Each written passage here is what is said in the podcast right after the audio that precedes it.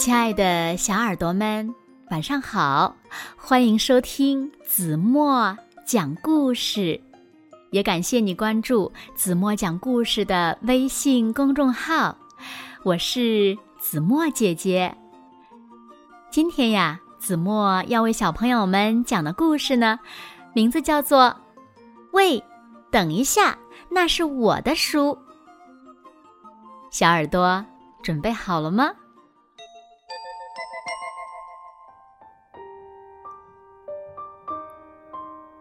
我有个妹妹叫劳拉，她是个有趣的小人儿。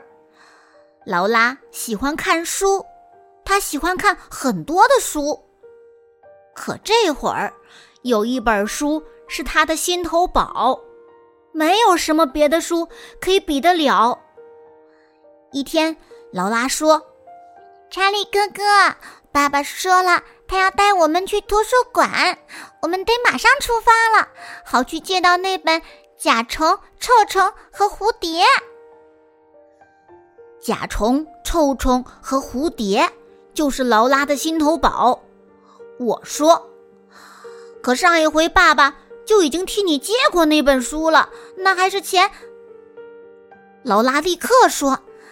可是，查理哥哥，甲虫、臭虫和蝴蝶是特别棒的书，是我最喜欢看的书了。我真的好想看到它，就现在，现在，现在，现在！难道你不知道甲虫、臭虫和蝴蝶是全世界最最好看的书吗？你瞧见没，查理哥哥，那些臭虫有多神经兮兮？哈，那些蝴蝶简直漂亮的没有东西可比，还有那些甲虫还真够愚蠢的。那只甲虫在倒在地，看见它的小腿儿蹬得多滑稽呀！它甚至没法子把脑袋转过来。我说，我看过那本书了。劳拉，来吧，爸爸还在等我们呢。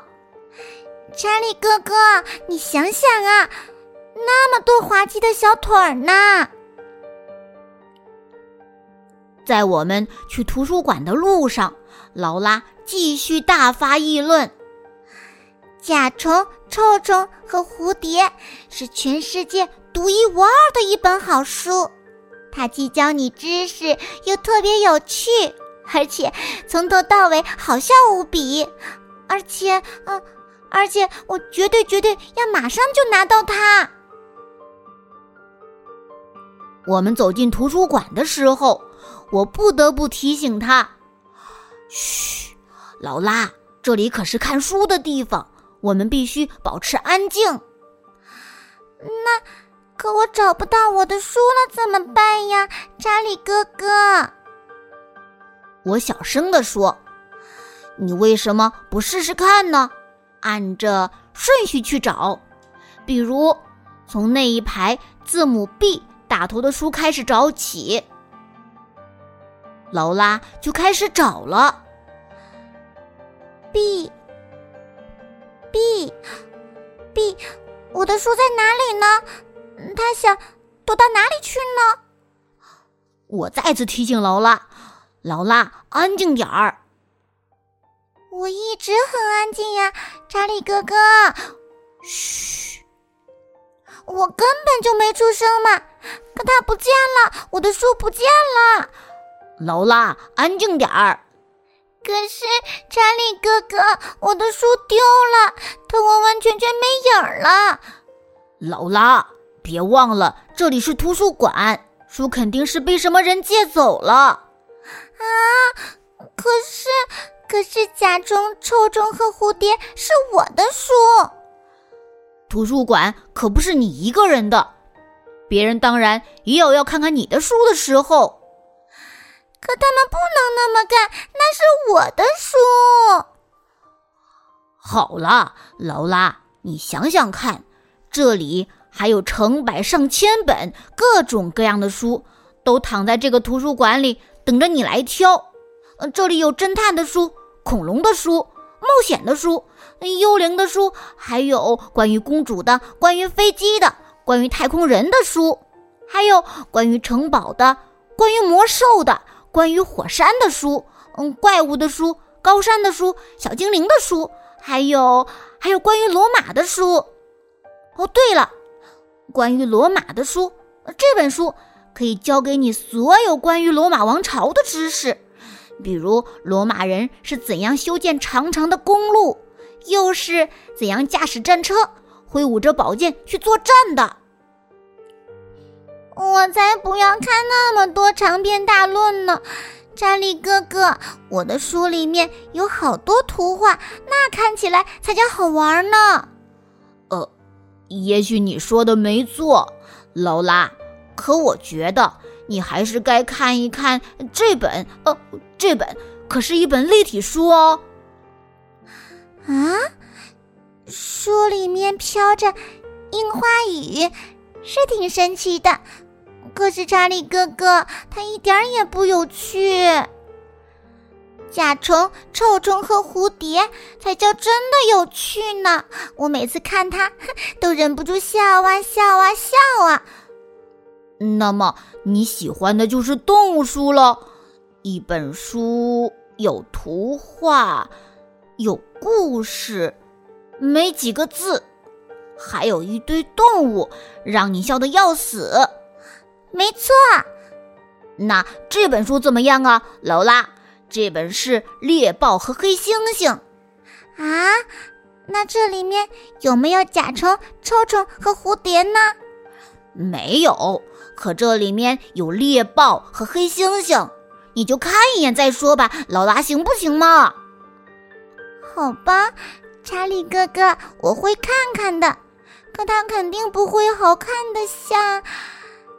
甲虫、臭虫和蝴蝶。哦不，查理哥哥，你瞧，那个女孩子拿走了我的书。我想她肯定不知道那是我的书。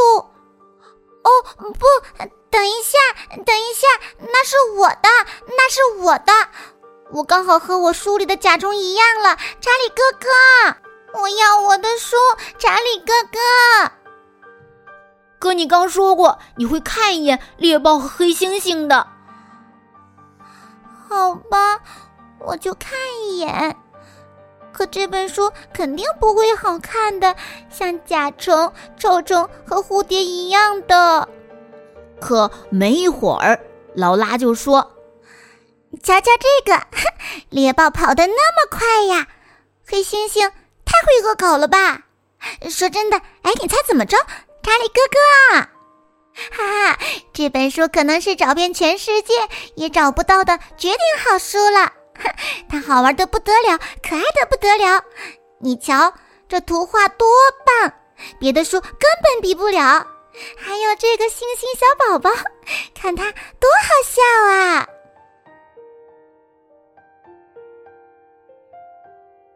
好了，亲爱的小耳朵们，今天的故事呀，子墨就为大家。讲到这里了，那小朋友们，你们知道劳拉最喜欢的是哪本书吗？